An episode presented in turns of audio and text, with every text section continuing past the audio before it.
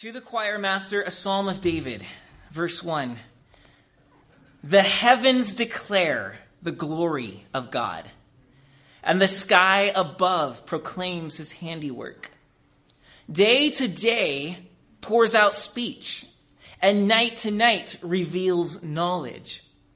There is no speech, nor are there words, whose voice is not heard, or their voice is not heard. Their voice goes out through all the earth, and their words to the end of the earth. In them he has set a tent for the sun, which comes out like a bridegroom leaving his chamber, and like a strong man runs its course with joy. Its rising is from the end of the heavens, and its circuit to the end of them. There is nothing hidden from its heat. The law of Adonai is perfect, reviving the soul. The testimony of Adonai is sure, making wise the simple. And the precepts of Adonai are right, rejoicing the heart. The commandment of Adonai is pure, enlightening the eyes. The fear of Adonai is clean, enduring forever. And the rules of Adonai are true and righteous altogether. More to be desired are they than gold, even much fine gold. Sweeter also than honey and drippings of the honeycomb. Moreover, by them your servant is warned and in keeping them there is great reward. Who can discern his errors? Declare me innocent from hidden faults. Keep back your servant also from presumptuous or willful sins. Let them not have dominion over me. Then I shall be blameless and innocent of great transgression. Oh, let the words of my mouth and the meditation of my heart be acceptable in your sight, Adonai, my rock and my redeemer. So some years ago, we were invited to Lake Shasta by some family who um, has a boat and uh, had a timeshare over at Lake Shasta. And we went on the boat one evening, on a clear evening, and just bobbed in the middle of the lake and looked up. And that was one of the clearest displays of the diamond sky, as the poets say, that I had ever seen in my life. Light pollution was not getting in the way. It was dark. It was crisp in the sky. And those stars took my breath away. We've all seen a display of the Milky Way at one point in our lives when it has made us say, Who can deny that God put these here? We've all seen that. Unfortunately, we're seeing that less today than we used to. Light pollution is filling even our mountain now, and I don't see the stars the way I did just 20 years ago. And there are a few places now in the world. You go in Orange County and you can see the planets when they're out because they're bright, but you don't see much else. This psalm tells us that the heavens declare the glory of God, and they do so in a way that's wordless. They're out there. Day to day pours out speech. The day itself and what you see going on with the sun, it's, it's preaching. Night to night reveals knowledge. Every star is connecting the dots of reality for us, but there's no words, it says in verse 4 or verse 3. There's no speech, nor are there words. Their voice is not heard. It's a visual language, not an audible language. And so it's there, it's being declared, but it's not in human language. Paul has told us that in Romans chapter 1, look, The world is without excuse because God has revealed himself through creation. And here we see that the heavens are declaring God's glory.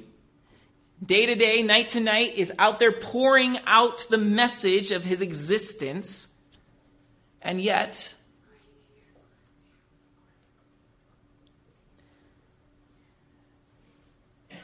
they're out there pouring out his existence, and yet we don't always get the message. In this psalm, we have a progression that goes on here. We have in verses 1 through 6, we have creation, right? The heavens are declaring, the sky is proclaiming, day to day, night to night. Um, their voice is going out. Verse 5, then it transitions to the sun. It's like a bridegroom leaving his chamber. What does that mean? When it's rising, it's like the man that just got married and feels like he's on top of the world. He's coming out in all his glory. And the wedding guests are praising. Back then, they did the honeymoon during the wedding as well. So, um, a little awkward, but you would come out and in the morning, the wedding guests, like, there he is and all, he, he, the glorious one, right? He's just, he's just entered into his, his manhood, if you will, his glory. Um, that's like the sun in the morning, it says. It's coming out.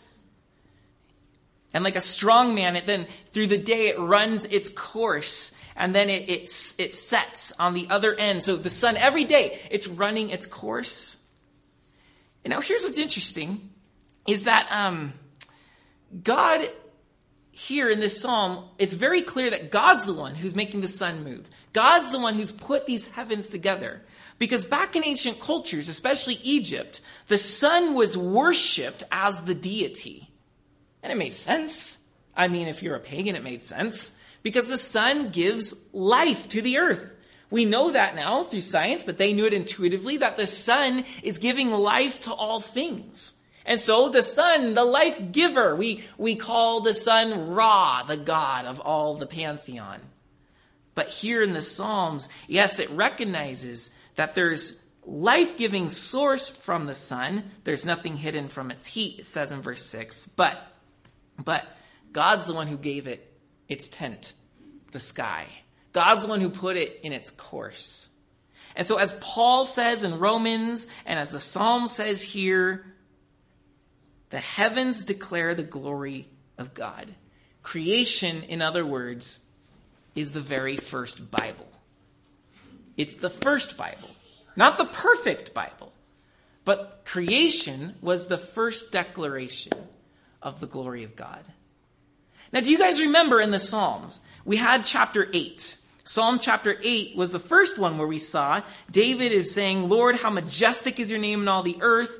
And then it says, and this is Psalm 8 verse 3, when I look at your heavens and the work of your fingers, the moon and the stars which you've set in place, what is man that you are mindful of him and the son of man that you care for him?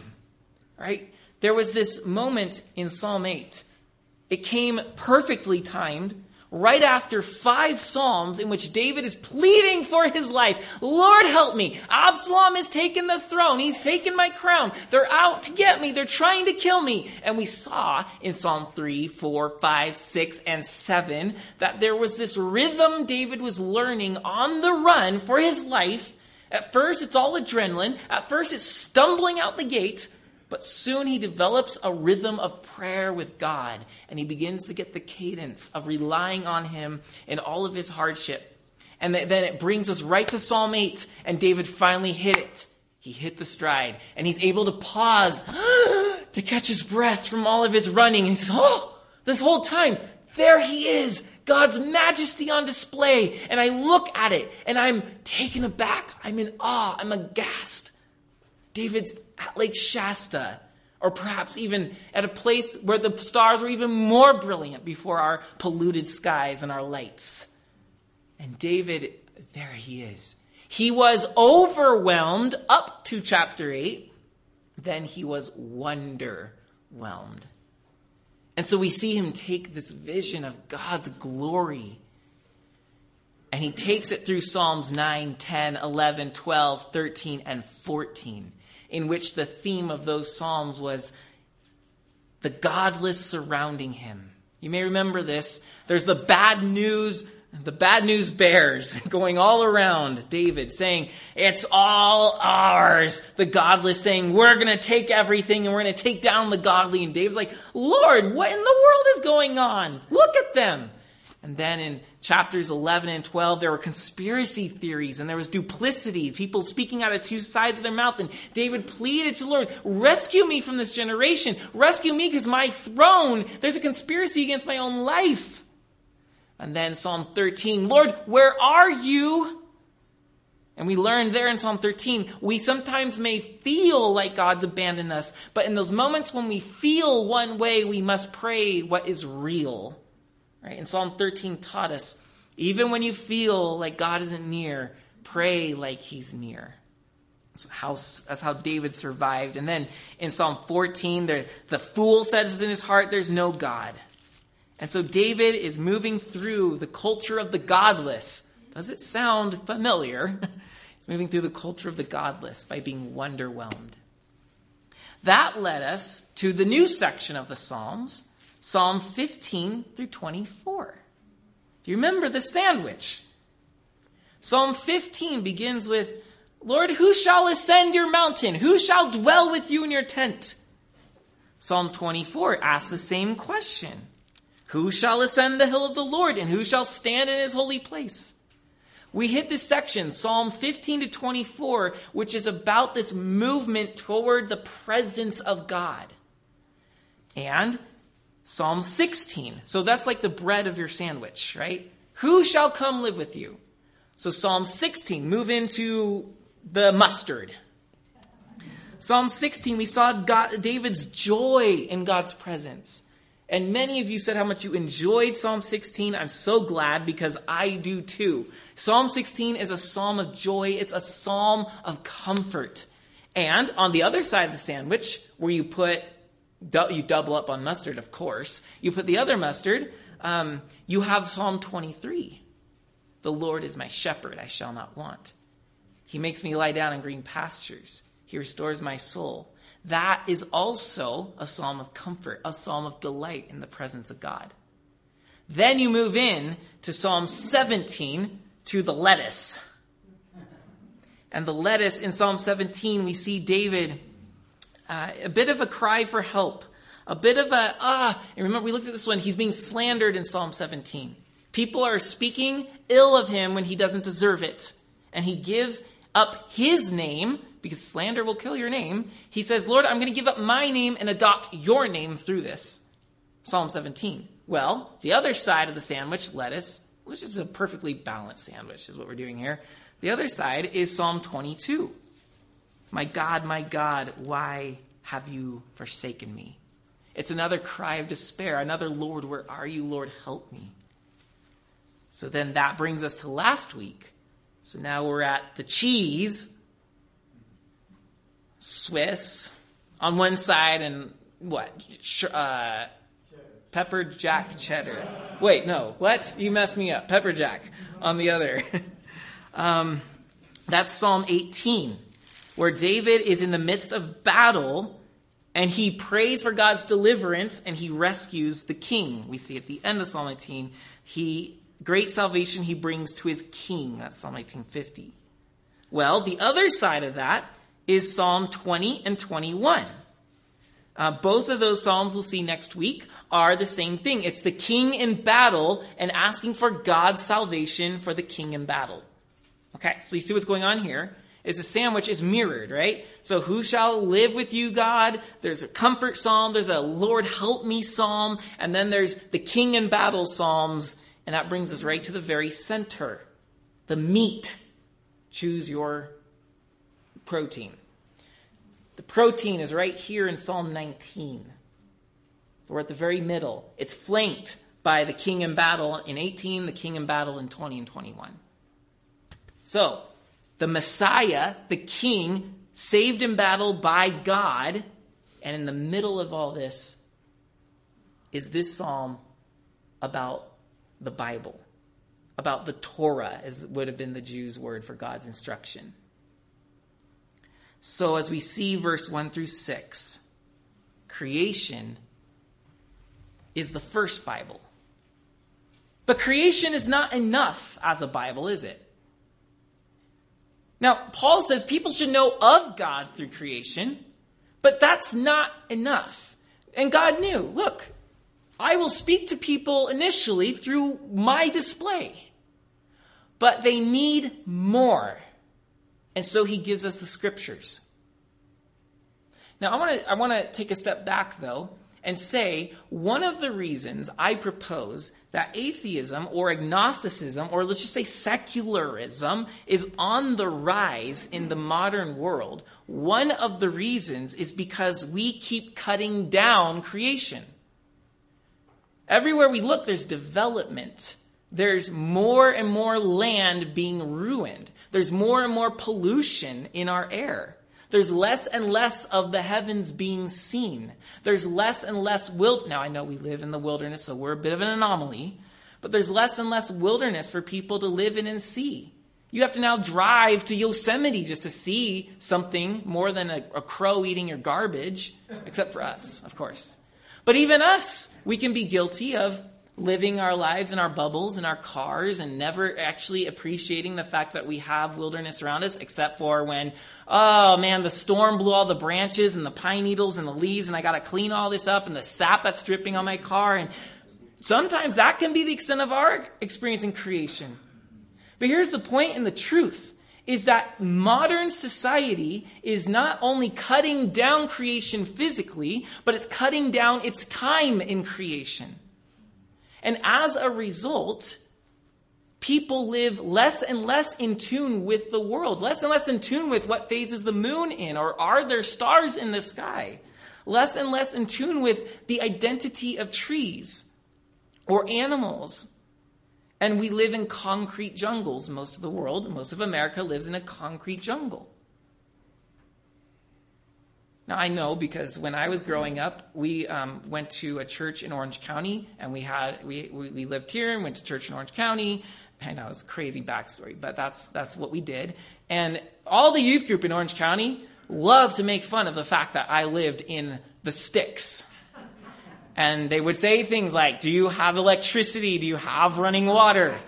And I would always have fun with them and say, well, yeah, we have restrooms. Every morning we all meet as a community at the large pit in the middle of the forest. Like, Do you really? Yes, we, come on. Um, but we're cutting creation down, which then leads to shutting down revelation. The cutting down of creation is leading to the shutting down of revelation. The very first Bible is being silenced. And so many people are quick to assume the default belief of Americans is increasingly, we don't know if there's a God. Because I suggest to you, we have less of the first Bible's evidence before us. There's less of the heavens declaring the glory of God. There's less trees other than what we plant and water by our hands that are growing up around us. Animals that we see in the cities are just vermin to exterminate. Man has not just created with their hands, but they have tried to outdo God with their hands. The cutting down of creation is leading to the shutting up or the shutting down of revelation. Now, I'm not saying all this to bring an application to you guys that you should recycle your plastics, and maybe you should, but this is not where I'm going. I'm not trying to come from a tree hugging perspective and saying, this is the message of the Lord to you tonight. Now, please obey God's conviction in your life, but that's not where I want to go with this necessarily. I just want to point out that one of the things we're seeing happening is the natural byproduct of us taking down what God's put in front of us. And part of development is humanity's attempt to eliminate any reminder of God, set up around us reminders of our glory and our handiwork. By the way, I read a very sad stat this week. The average child aged 10 through 14 can identify a thousand corporate logos, but cannot identify 10 local animals or plants. So no, I'm not exaggerating when I say that we live in a cut down creation. And I think as a result, we have generations coming up with a shut down revelation of God. And so we must find ways for our own soul to get into creation every now and then. If you feel like God's revelation to you is getting shut up, it may not be because you are ignorant. It might be because you've been around the works of our hands too much. And we need to push ourselves into the works of God's hands. It is reviving to our souls. So, that's the first Bible. If that's good, the second Bible is better. So, God in the first Bible, creation, He gave to us general revelation, right? Notice in verse 1 it says, The heavens declare the glory of God. Now, in your Bible, it has capital G, lowercase o, lowercase d. God, whenever you see that in your Bible, it's a word, the word in Hebrew is Elohim. And Elohim is not a name. I find this very helpful, so pay attention and hopefully you will too. Elohim is not a name. Elohim is a title. It was a title given to anyone with authority kings, judges, princes, rulers, people who made laws and, and, and confirmed laws, they would be called Elohim. So Elohim is a title that we give to God. You are the great one, the king, the lawmaker, the law enforcer. It says in verse 1 that the heavens declare the glory of Elohim, the general concept of a God. But God reveals to Israel, and thus to the church, his personal name. When Moses was scrolling on his iPhone, oh no, excuse me, it wasn't that burning bush. It was an actual bush in the wilderness. And God, through that bush, revealed his personal name to Moses. He said, I am who I am, or I am that I am, or I will be who I am. Or I will always be who I am. The, the wording is simply am, am. I am, I am. And you can, you can play with that in so many ways because the idea is there's an eternality and an unchangingness to this God. The Elohim now becomes I am. And when we feel depressed, He is joy. When we feel weak, He is strength. When we feel scared, He is security. He's confidence. God reveals himself personally to his people as I am that I am. And from that point on, we have translated, in our Bibles, we translate I am that I am in capital L, capital O, capital R, capital D. All capital Lord is I am that I am.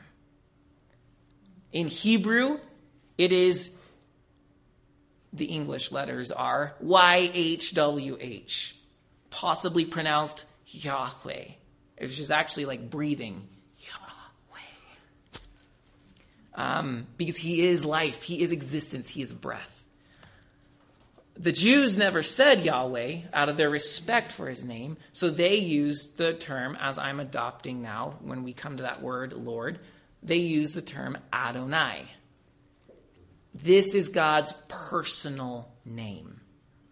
And that's the reason I, I read Adonai into the text as we read instead of just saying Lord, is because I think it's helpful to see when we're saying God's title and when we're saying his personal name. So back to where we are. Verse 1 The heavens declare the glory of what? Elohim. Verse 7 we now enter the second Bible, the scriptures. The law of Adonai is perfect. Verses 1 through 6, first Bible, Elohim, general God. Verses 7 through 11, Adonai, the personal name. So what's happening here? The first Bible, yes, it's telling us there is a God. The second Bible, the scriptures, is telling us who that God is. He's not just a title, He's the personal I am that I am.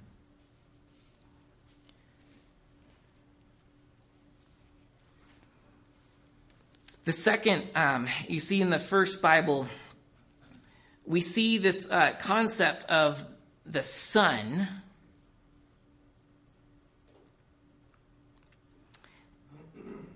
Giving the, the sun as the source of life. It's going from one end, it says in verse 6, to the other, and there's nothing hidden from its heat.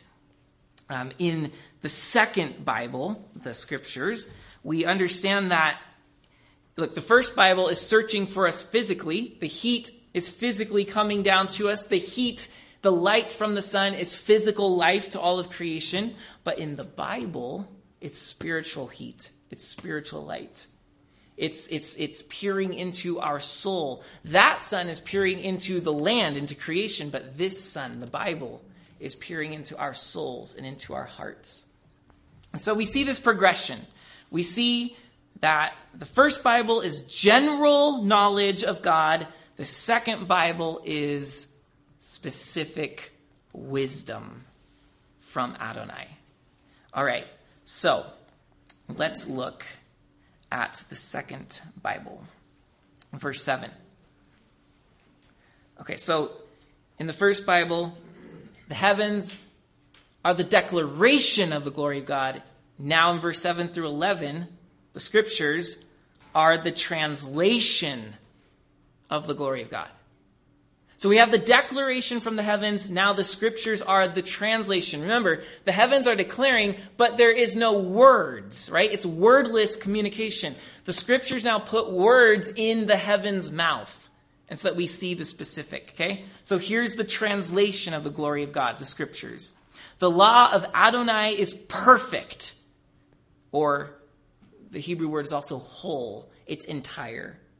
There are no holes in his word. It's complete. Just as the sun, by the way, it says that it, it completes its course, right? In verse 6, its rising is from one end of the heavens and its circuit to the end of them.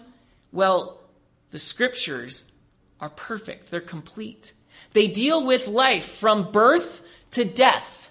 They deal with life from every end of the globe, from every situation, from your deepest depression to your highest joys. There's nothing that the scriptures don't have to say in every season of life. They are whole, they are complete. And that's why they revive the soul. Because I am not perfect and complete, my soul is full of holes. My soul is not complete. And when I am spreading my soul to all the things that have demands upon my life, when my loves are being carefully dished out like a carefully curated, culinary meal, I am feeling less. I'm feeling like I'm being drained. I'm feeling dragged. But in the scriptures, they are whole. They're complete. They're entire and my soul is made whole. It's revived. The sun gives life to the plants. The scriptures give life to my soul. In verse, uh, continuing verse 7. So there's six things it says about the scriptures. That was the first. Seven, second half. The testimony of Adonai is sure, making wise the simple. It's sure, or in other words, we can have confidence in it. It's you can also the Hebrew talks about trustworthiness or faithfulness. So the testimony of the Lord is trustworthy. It's faithful. That's why it's sure. It makes wise the simple. Are you sure? Yeah, we're sure. Because look, the fool has said in his heart, there's no God. The Proverbs in chapter 12, verse 15, talk about the fool is this person. This is, this is Proverbs 12, 15. The way of a fool is right in his own eyes. Good. But the wise man listens to advice. The fool is right in his own eyes. The reason that the scriptures make wise the simple is because they give us a sure answer. They give us something to put our lives upon, something to listen to, to follow. The fool doesn't do this. The fool doesn't say, oh, the scriptures, let me build my life on this. The fool says, I'm going to call what I see, what I see. I'm sure about what I see. I'm sure about what I think. I'm sure about what I hear or what, what I feel. You see, the fool puts his confidence in his senses, but the wise puts his confidence in the scriptures. Now, today, um, another another reason for the growth of secularism is that we have exalted as king above all logic and reason something called empiricism. Empiricism is the practice of testing everything. The truth or falseness of anything is tested through the senses. That's empiricism. So in other words, and this is the, this is the dogma of science. In other words, if I cannot test it and see it and feel it and hear it, if there's not some sort of communication to the human senses, it cannot exist or it cannot be determined as true. Science has been playing the fool, wise in their own eyes. Now, of course, there is good science too. We are, should not throw all science out. I'm talking about the spirit of antichrist science. The spirit of science says it's right if it's in my own eyes. But we must, we must be careful that we are building our life upon scripture because it is sure. So that's how we are made wise is because we are not trusting our senses. Our senses are not sure. People say all the time, don't they? Well, I just don't think that's right for me. Which you are you talking about? Ice cream is right for me some days. And then the days when I feel like being more fit and healthy, ice cream is not right for me. I am a conflicted person who sometimes says ice cream is right for me and other times says ice cream is not right for me. Which me are we talking about? When someone says it's not right for me, you have the right to say to them, do you even know what's right for you? Because some days you want to sleep in and other days you don't. Some days you recognize I need sleep and other days you recognize I need to work. Well, hello, which is guiding your life? We have no sureness in ourselves. We are fools if we think we do. But the testimony of the Lord is sure because it doesn't change. And therefore, we are made wise if we put our confidence in the scriptures. Third, verse 8. The precepts of Adonai are right, rejoicing the heart. The funny thing is, we often, because we're Americans and we love freedom, um, and that's not a bad thing. But sometimes what happens is we think we can only feel happy if we're free. Which then we take to mean you cannot tell me what to do. I have to be free. Especially when we're younger, we don't like being told what to do. And, but here we see that scriptures are right, rejoicing the heart. and here's what I've learned in life. Rules are good when the rules are right. And I am happier when there is structure, order, and guidance, the right rules in my life. I'm actually happier. What I've learned in life is that when I have way too much freedom, I get frozen in my liberty. I find this happening all the time. Well, no one's telling you what to do right now, Pastor Brandon. But I don't know if I should I, I have 17 things to do. I don't know which one I should do right now. Sometimes you just want to be told which one is the best thing to do right now, and then you're happy. I can go on and not question my, my, my choice. See, too much freedom actually freezes us with this fear of I'm going to do something stupid. Because more than likely we do. We love having some sort of guideline. Sometimes um, in my classes, I'll give students a completely open assignment. Okay, I want you to turn in a talk about anything you learned in this unit we did. And invariably, inevitably, every single time I get several people who say, give us an idea. Give us a prompt. We're uncomfortable with this liberty. So I'll, you know, I'll give them several prompts because this is this is built into us we actually recognize we like rules we just don't like dumb rules And that's why it says that the scriptures or the precepts or the statutes of the Lord, of Adonai, are right. And because they're the right rules, I rejoice. Exactly. Fourth, middle verse 8. The commandment of Adonai is pure, enlightening the eyes. Isn't this good? We have fuzzy vision. We don't even know which news source to trust. And the ones we think we trust, we probably shouldn't. Just generally true, probably. Uh, there's so much confusion, just as an example there. Uh, we don't have any enlightenment.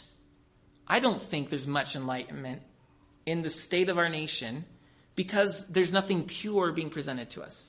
Everything's muddled with agenda.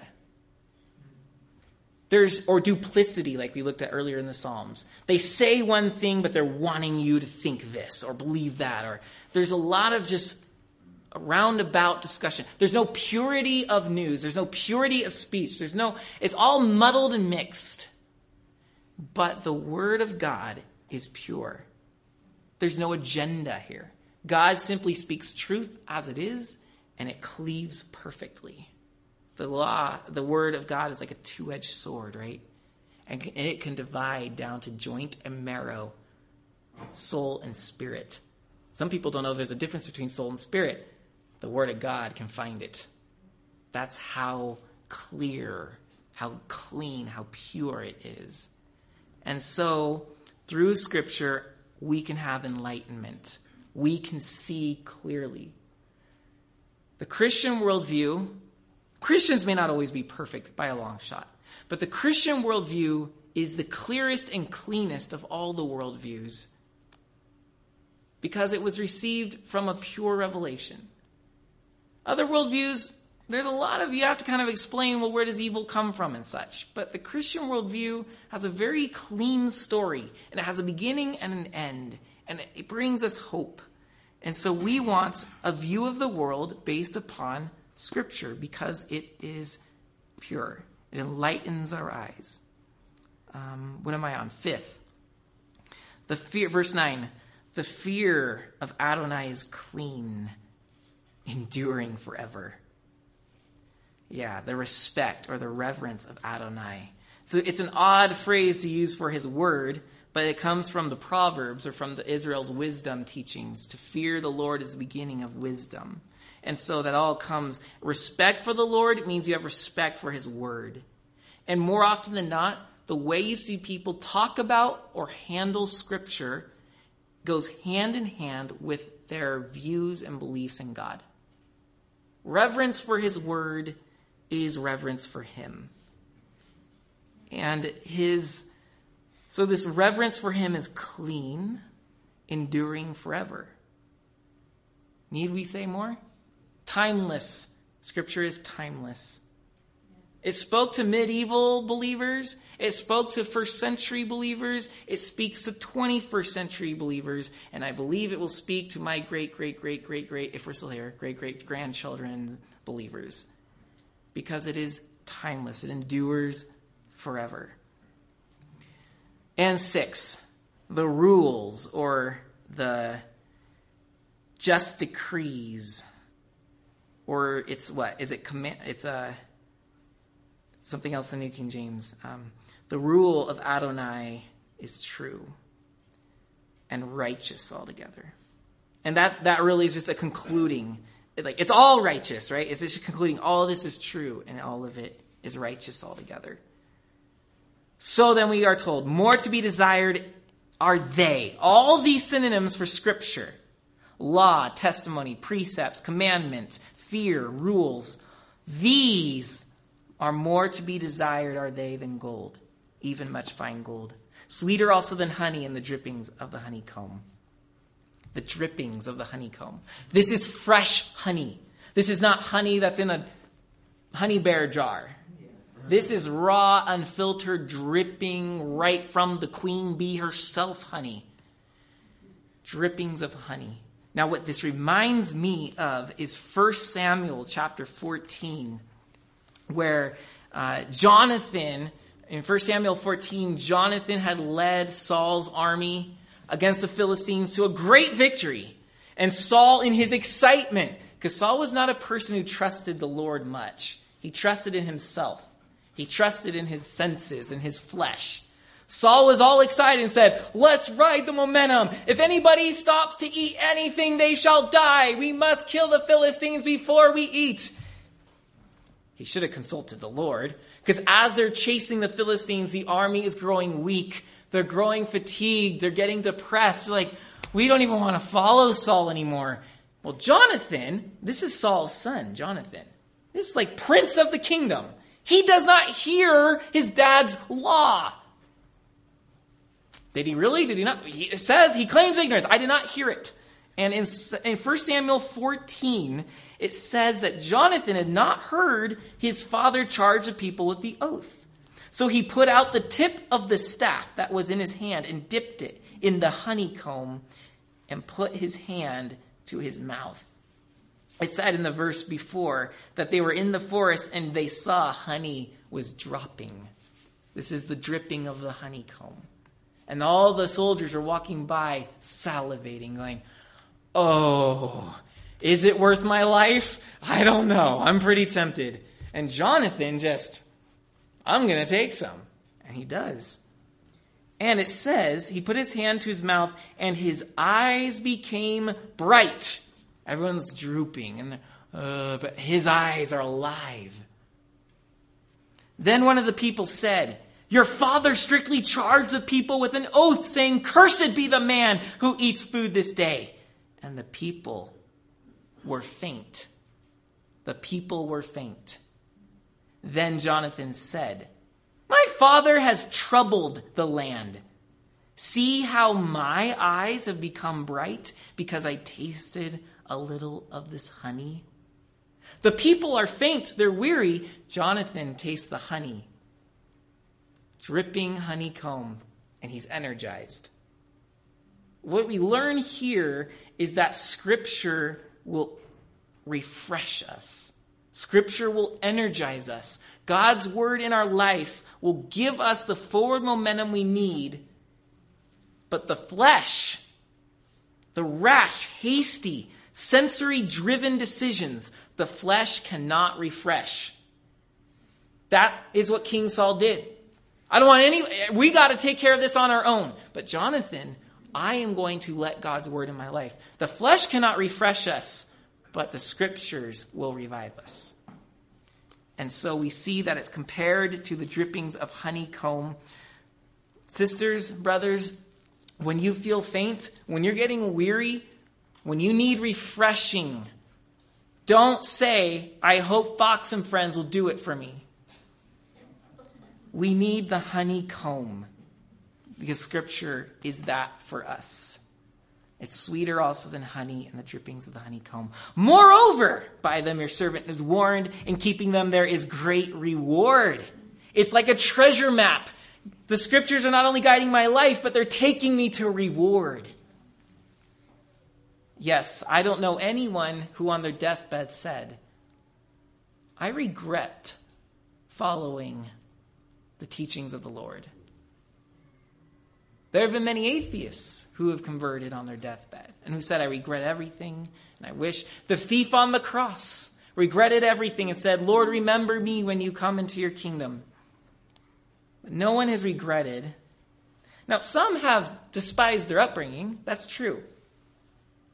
But they haven't tasted the honeycomb themselves. Their parents forced it and you wouldn't like anything with a spoon going down your throat either. Um, in keeping them, there's great reward. Okay, so, section 1, verses 1 through 6. The heavens declaration of the glory of God. 7 through 11 is scripture. The scripture's translation of the glory of God. We know God's great. Now the scriptures are telling us plainly with words. And now verses 12 through 14, Jesus is the incarnation of the glory of God. This is the progression we've seen. Hebrews chapter 1 verses 1 through 2 said that in the old days God spoke to us through his prophets, scriptures.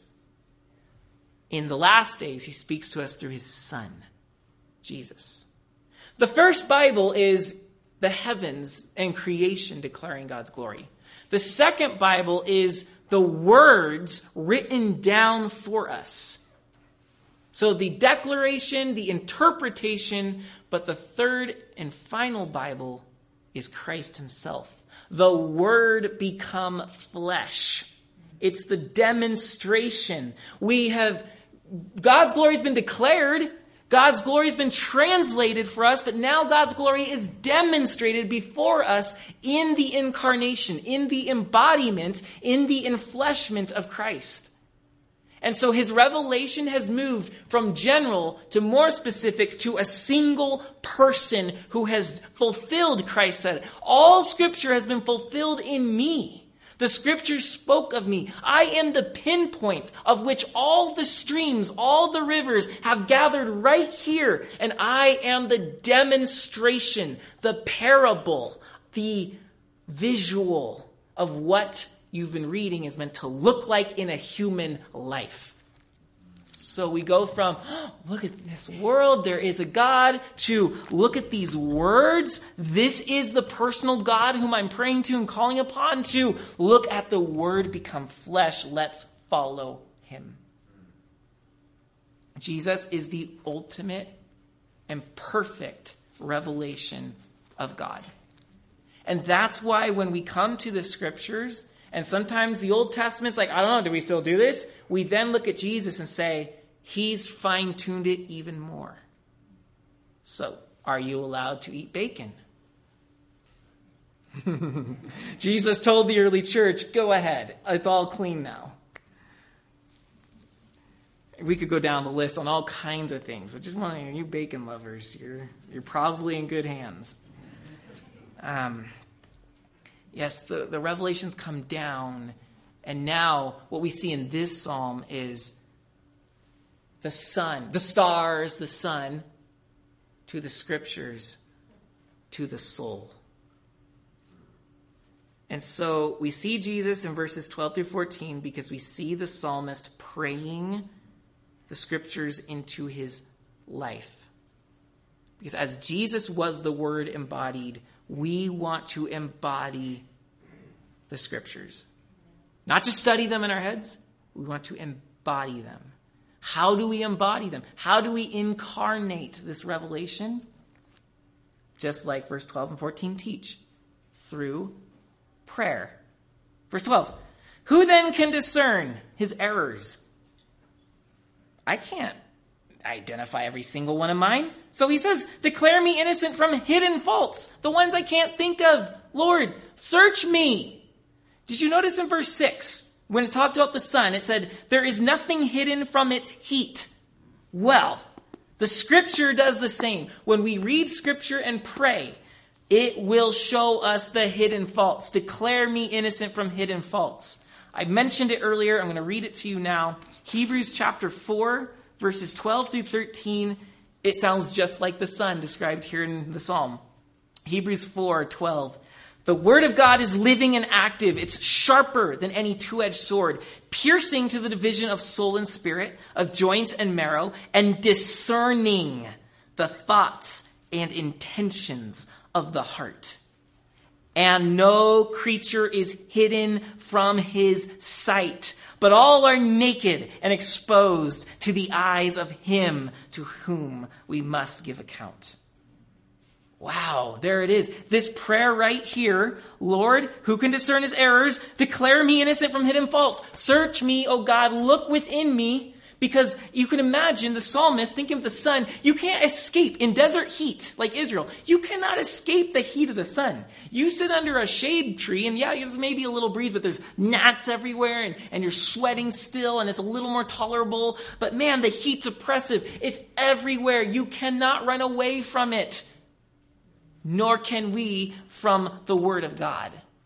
And when we read the scriptures and pray them into our lives, they will uncover things that we didn't know were there.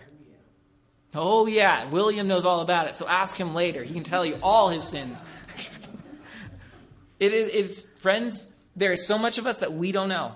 And, and the culture today is all about discovering ourselves. That's the message everywhere is find out who you are and what you're here to do. Even CBU, Cal Baptist University slogan is find your purpose. Friends, how do you find your purpose unless we allow God's word to dig into who we are? I'm only going to look at the things I want to know about myself. But scripture plus prayer equals, oh no. But it always ends up with, oh yes. Because the hidden, the hidden things, we will always live a closed off life if there's hidden things. God wants to free us and open those things up and say, you know, I've seen them all along and I haven't struck you down. So just you admitting or acknowledging that this is going on, you will finally be able to breathe. Finally be able to breathe. Keep back, verse 13, keep back your servant also from presumptuous sins. That's willful sins. Let them not have dominion over me.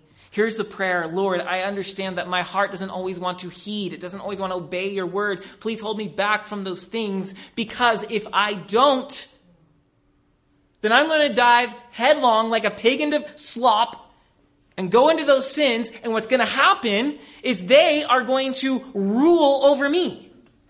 The most miserable life on this planet is the person whose sins rule over them. There is nothing miserable about having your sin revealed and having your sin confessed. It is liberating. Yes, it's messy for a minute, but as soon as you realize I've been living in this slop, you're like, oh, finally, I, I know, I can see clearly now the rain is gone, or I don't know how it goes, but the sin is gone. I can see clearly now. Like, there's this prayer of deliverance. Sin is anything in your life that has dominion over you. Is it a sin to watch this? Or to eat this, or to take part in that? Like a lot of gray questions you get asked all the time. You, you ask yourself. A lot of, it doesn't say in the Bible this is a sin. Well, look, if it has mastery over you, you should probably confess it and give it to God. God has created us to be free so, Lord, please let this not have dominion over me. That's why I declare me innocent from hidden faults, because if I don't, it's going to rule me, it's going to master me. Then I shall be blameless and innocent of great transgression. Verse 14 So let the words of my mouth and the meditation of my heart be acceptable in your sight, Adonai, my rock and my redeemer. This is a total open psalm. It's a beautiful psalm. C.S. Lewis called it, he said this in his commentary, and he mentioned this psalm. He said, I take this to be the greatest poem in the Psalter. Psalm 19, the greatest in the Psalms. And one of the greatest lyrics in the world. Now this is, this was a literary master, C.S. Lewis. Read deeply and widely. He was a medieval scholar, and he says, Psalm 19 is perhaps the greatest words in the entire history of the world because it's beautiful. It's flow from stars to sun to scripture to the soul. It's, it's flow from general creation declaring the glory of God to specific scripture translating the glory of God to the embodied incarnation of the word of God in Christ right? There's this movement. And then for us, into us, like we see the general, now we're getting the word, and now we're praying the word into us so that like Christ, we embody the scriptures. Why? Why this flow? Why this flow from creation to scripture to the soul? It's because, friends, we will shine when we, like creation, obey the word of God. Why does creation declare the glory of God? because it does what he said he wanted it to do. And creation never rebels. It doesn't say, I don't want to shine today. The sun didn't say, Can I sleep in? Every day the sun's up at its alarm clock. God says, Shine, run your course. And the sun does it like a warrior, it says. With joy, it runs its course. Creation heeds the word of God. Hence, it declares his glory. We declare his glory when we heed and obey the word of God. That's why the psalm ends with these prayers. Lord, search me because if I'm not obeying your word, I am not glorifying you. but we want to. And so we pray the scriptures in. We pray out the things that don't want God's word in our lives. That's where the church will glorify God today. Yep, the humans are going to keep cutting down creation and shutting up revelation, but they cannot, even if they want to shut down our churches as well. Well, we're at the trees, let's get the churches. Even if they want to do that, they can't shut down your declaration of his glory through your adherence to his word. That cannot be shut down. They can kill people for obeying God's word, but the more they kill the people who keep his word, the more his word will be magnified because we are saying this is worth our lives. You cannot shut God's revelation up in his people when they obey him. And that's what the early church demonstrated and why the Roman Empire was eventually converted is because they loved not their lives to death and the word of God was glorified to the world because of their obedience, even in the face of hardship. You can't silence the glory of God in the obedience of his people. never can, never will.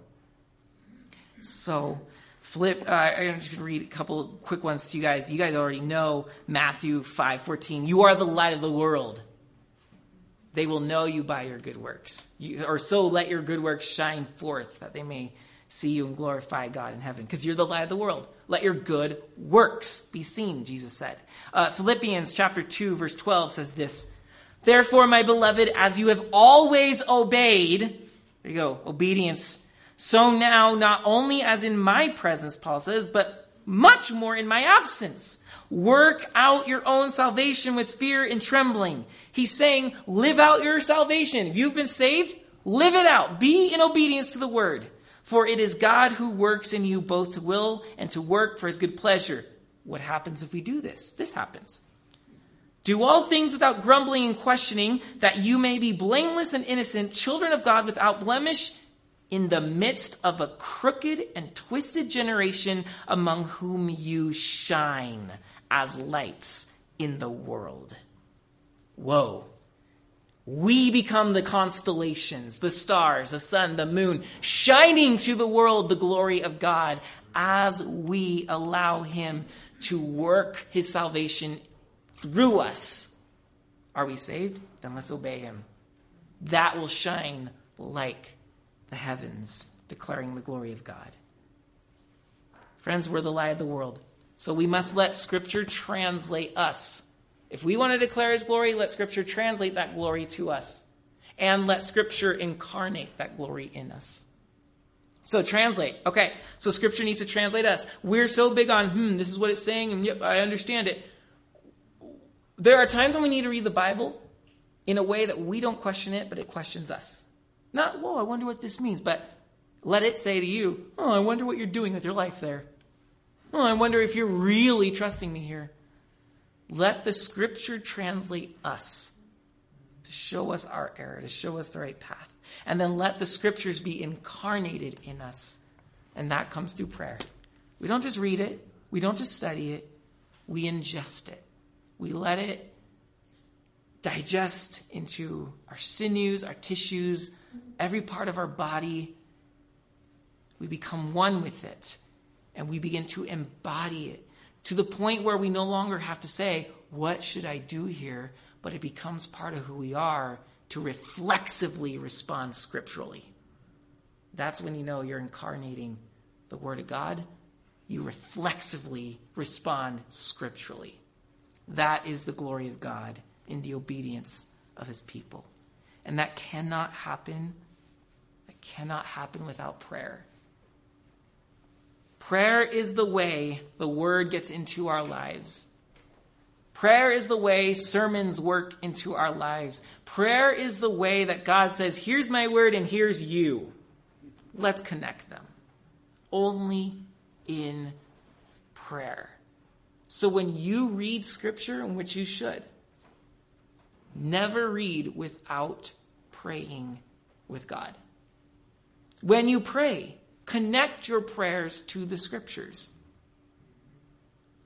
Every day. I have never met a mature Christian who declares the glory of God with their life than I have I've never, I've said that all wrong. I have never met a Christian who declares the glory of God with their life who doesn't read and pray every day, or at least regularly. Only the strong ones do that. That's just, it's just a truth. It's just a pattern. It's a, it's a reality. And so, friends, St. Francis of Assisi said, preach the gospel always, use words when necessary. The heavens are declaring without words. We will too with our obedience. Occasionally, we can explain to people what we're doing. But if we live in obedience to Scripture, we will always be preaching the gospel. Lord, as we come now to your table, the one you are inviting us to, the one you've opened your arms in your life to provide